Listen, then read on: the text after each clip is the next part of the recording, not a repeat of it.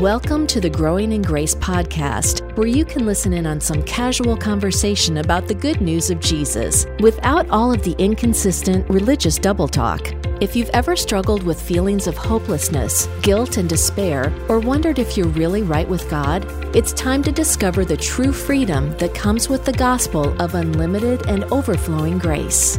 Growingingrace.org. Uh, the podcast is Growing in Grace. I'm Joel Brueseke. Mike Kapler there. I'm the Breezeman, he's the Cap, and we are back on track after celebrating 17 years of the Growing in Grace podcast. Uh, the last three weeks, we uh, shared bits and pieces about uh, you know the history of the podcast, how it all came about, the various uh, things that we've talked about over the years. So you're welcome to go back and listen to those last three podcasts and help us to celebrate you know, a number that I would have never fathomed 17 years of, of doing the Growing in Grace podcast. Cap, a couple weeks ago, you mentioned something. I just wanted to highlight it because I think you mentioned it in passing, and then I was listening again to it, and you said something about how God works through our personalities. And that when when I learned that many many years ago, so I don't want to spend much time on this, but when I learned that many years ago, it was a just so refreshing for me because I was trying to I don't I, I didn't know what I was supposed to be. I didn't know what I was supposed to how I was supposed to be when I ministered. and then I was like, "Oh, he's doing it through me." It's it's not and here's the point really I, I wanted to make as I was thinking about this. It's not um, me trying to be like Jesus. It's Christ in me. It's me and Christ together. It's not like you know, some people say it's all Christ and none of me. Well, it's all of Him and it's all of me. And so he'll he'll work and he'll he'll use us as we are through our personalities. And I it's just just a, such a freeing thing for me. I just wanted to highlight that little part from a couple weeks, something you said a couple weeks ago. Yeah, I don't remember saying it, but uh, but I, I, I remember. I mean, I don't remember saying it on the podcast, but I, I remember coming to that conclusion that we we each have our own unique DNA. There's there's nobody exactly like you. You you were a unique creation whom whom God loves. You you were God's idea. Um, so don't get down on yourself. And and uh, but you know whether you're somebody who is preaching, somebody who's just uh, you know living your life. You got your friends, you got your family, you do the things that you do. Uh, us on the podcast, people writing a book. I mean uh, there's there's an element of individuality there that, that God works through. Um, and so, yeah, you, you made a good point there. It's it's it's all of Him and all of me. And uh, I, I think sometimes when we're trying to communicate truths about the gospel, there's still an element of my limitations, my individuality, and this is true for all of us, and and the spirit of God within us revealing things. And and sometimes we don't always get it. Uh, other times we receive revelation. Joel, I when I was writing Clash of the Covenants, um, or even after it was published, I mean, some of the people, some of the people closest to me who knew me best, just didn't think I I, they didn't, they didn't even, didn't even want to read it because they, they just didn't think I was qualified to come out with anything that would be all that substantial. Um, because they just, you know, remember even Jesus went through some of that as a human being. Mm-hmm. Remember when some of the people from his own town, his own family, they they just thought that this is just a regular guy here. What's everybody giving him the uh, the what for? I mean, he, what, he's not that special. We we know his parents, we know his family. He's, he's from here. Uh, he's just one of us. Uh, and and that's how it is sometimes when people know you best. They they think that it's kind of a funny thing, Joel. I mean, if you're a let me find a phrase I can use here. If you're a professional minister, you tend to get more the benefit of the doubt from regular people, especially if they don't know you too well. They just think that you are more qualified to come up with um, things related to the Bible and the, and the gospel and, and God uh, versus just people like you and me who just sit here doing a podcast every week. Funny how that works. But, but God wants to work in and through everybody uh, in ways that that they're able to to receive it. Right, and I, I, think one of the things that threw me off and it throws other people off, is, and really this isn't the gist of the podcast this week. We're going to get back into forgiveness, but I, I because we've been talking about um, that prior to our 17 year anniversary podcast, but this might actually lead into it. But John the Baptist had, had said, He must become greater and greater, and I must become less and less, or He must increase, but I must decrease. And people take that as, well, it's got to be more and more of Jesus and less and less of me in my Christian life. But that's not what John the Baptist was talking about. John was talking about his ministry preparing the way of the Lord was going was coming to an end. Christ's ministry was going to be in the forefront now. That's what John was talking about. He wasn't talking about as a Christian, I got to become less and less, and I got to make sure that Jesus is more and more. Again, it's Christ in me. I died and I no longer live, but Christ lives in me. It's still Him and it's still me together, but it's a union. It's not one or the other, it's both of us in union. And so, with John the Baptist's ministry coming to an end, one of the things that John the Baptist was doing was, again, preparing the way for the Lord. So, Jesus had this ministry of, at first, to his fellow Jews, this old covenant ministry where he was preaching the law to those who were under the law.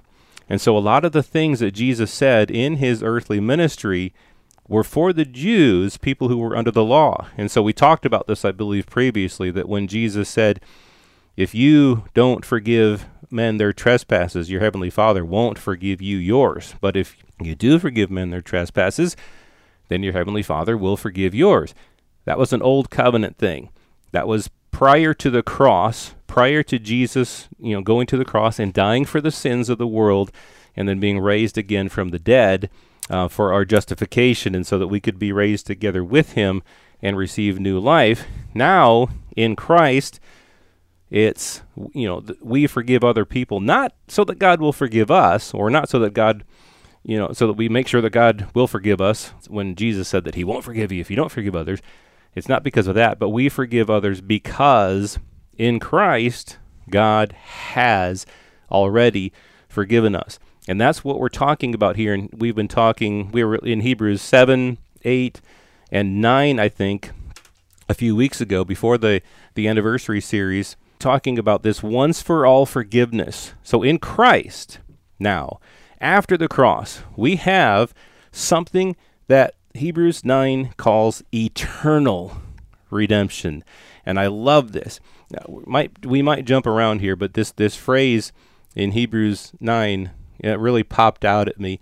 Hebrews uh, 9:11. But when Christ appeared as the high priest of the good things that have come, then through the greater and more perfect tent, uh, not made with hands, that is not of this creation. So this this tabernacle, this tent, not made with hands, not of this creation, he entered once for all into the holy places, not by means of the blood of goats and calves, but by means of his own blood thus securing an eternal redemption.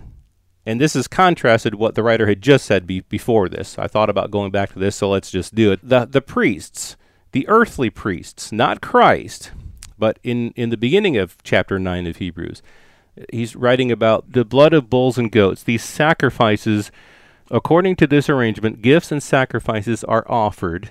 I'm in Hebrews 9 9, that cannot perfect the conscience of the worshipper, but deal only with food and drink and various washings, regulations uh, for the body imposed until the time of Reformation. But the, the point here is that these previous sacrifices, the blood of bulls and goats, the priestly service, it could not take away sins. It could not cleanse the conscience. But what Christ provided for us, not by the blood of bulls and goats and calves, but by means of his own blood. We're talking the blood of Jesus here. He secured an eternal redemption. Before, it was temporary and it couldn't take away sins. Now it's eternal and all of our sins have been taken away through the one sacrifice of Christ. Yeah. Um, there's just so much good stuff here once you begin to see it. I know a lot mm-hmm. of people skip over the book of Hebrews but it's it's just one of the most impactful books, especially as it relates to the new covenant in contrast to the old, which is obsolete. It's just packed with so much good stuff. And we were talking before we came on about how sometimes, and, and we just can't help it. I mean, we're looking at a Bible, as we call it. Uh, it's got chapters. It's got these little verses in there, and that's what our eyes see. We, we, even the best of us sometimes just get caught in versology and we're skipping from one verse to the next, like playing hopscotch here. Uh, but there are times where the writer, if he were talking out loud to us, um, and it's not just the writer of Hebrews, but this can happen throughout, especially books in the New Testament, Paul and others. They're saying something, they're using certain phraseology, and if they were to keep talking instead of writing, uh, a couple of minutes later, they kind of come back to some of that stuff and tie it all together. You know, there's there's things in here, for example, about sin consciousness. Same thing in the next chapter. Uh, also, uh, sanctification it's in the next chapter too. So this all kind of just wraps itself up together when you begin to see it instead of just getting that verse tunnel vision, you know. So, you know, Joel, it, the phrase that you spotted here, and it was a great catch because it's so easy to skip over this when you're just reading from verse to verse. Eternal redemption. You know, I was one of those people who many years ago believed that I could lose my salvation. I, that's just the camp I was in from uh, a fairly young age. And Joel, I could give you all the Bible verses in the world to prove my point. I could give them to you one by one, tie them all together in a way that I thought provided a pretty compelling case and I just I've been a Christian for a long time, right? But that's just the state of mind that I was in. And I just thought it was silly for people to think otherwise. But I had such a limited view of the gospel. As much as I knew the Bible, and I knew it, I mean, I was very familiar with the Bible, read a lot of chapters for a lot of years uh, growing up and, and beyond. And, um, here we are. here, here we are now, today, realizing what a silly thing for me to spout uh, and and to try to communicate to people. You see, to me, it was even though salvation was a gift, what you did with that gift from that point on was up to you, mm, and you mm-hmm. can forfeit that doggone thing, and mm-hmm. and uh, that's just where I came from. Eternal redemption is such a key phrase in the context of what is being talked about here. Um, the priest and what they did. And, by the way, you were you were mentioning uh, John the Baptist earlier. We could have got more into that, but verse 9 and 10 according to this arrangement gifts and sacrifices are offered that cannot under the old covenant that cannot perfect the conscience of the worshiper but deal only with food and drink and various washings regulations of the body imposed until the time of reformation. That word washings, for example, that's where we get our word baptism. It was an mm-hmm. old covenant concept. That's why the right. Pharisees didn't go crazy when John started baptizing people.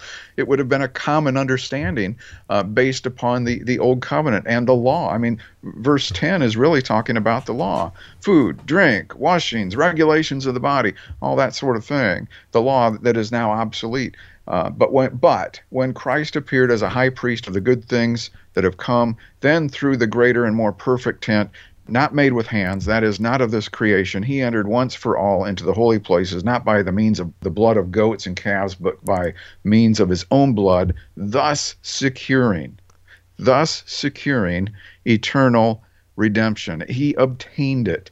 Um, we got to wrap things up for this one, don't we? Yeah. Well, it's it's secure. I mean, that's and it's eternal.